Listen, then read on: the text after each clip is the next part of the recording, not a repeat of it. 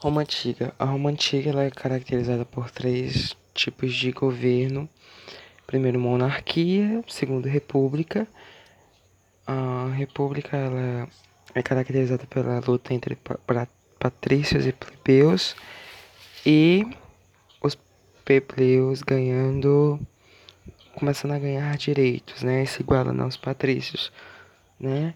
Outro ponto também é o império, né? Quando a Roma ela toma como modo de governo o, imperialismo, né? Tenta buscar o expansionismo romano através de novos povos, de novas terras e de novos escravos, né?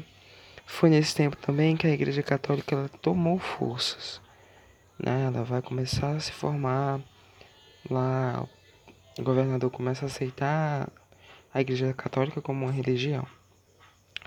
E ela e a Roma antiga também acabou com as invasões bárbaras, né? E é nessas invasões que a Igreja Católica ela acaba se fortalecendo. E esses bárbaros, eles são bárbaros são povos que não compactuavam com a cultura romana, né?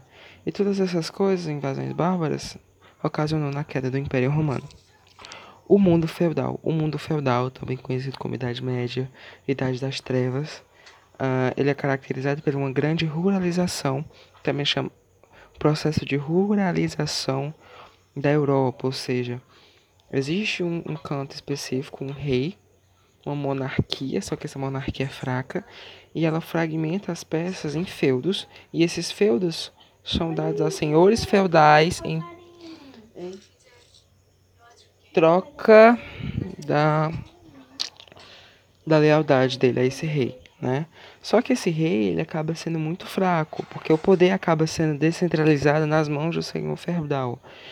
Porque o senhor feudal é dono do seu feudo, portanto, ele acaba tendo poder só naquele feudo, né? E o rei vai perdendo seu espaço naquele local. Ah, qual era a economia né, dessa Europa fragmentada? Era agricultura, né? Agricultura de subsistência, onde o camponês, o camponês era quem trabalhava, que trabalhava e para sustentar todos esses dois, né? A, né? Que trabalhava para sustentar esse clero e essa nobreza. Uh, a sociedade ela era dividida em clero, que era a menor parte da população, que tinha o maior poder, né? Também de de influência naquele local, já que a Igreja Católica era o grande cargo-chefe, né? Ela tinha um alto poder social e político nesse, nessa Europa, né? sendo praticamente ela a religião de todos os europeus.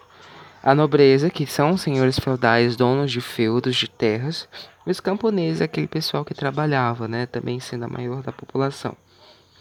O clero. O clero, ele tinha, como ele participava da igreja, ele tinha um grande poder político social e ele era considerado o intermédio entre a sociedade e Deus. Portanto, ele era uma das pessoas mais importantes nessa sociedade, né? Uma sociedade teocêntrica, né? Que a religião faz parte dessa sociedade. O senhor feudal é um senhor religioso, né? Todos ligados à igreja católica, que influenciava tudo.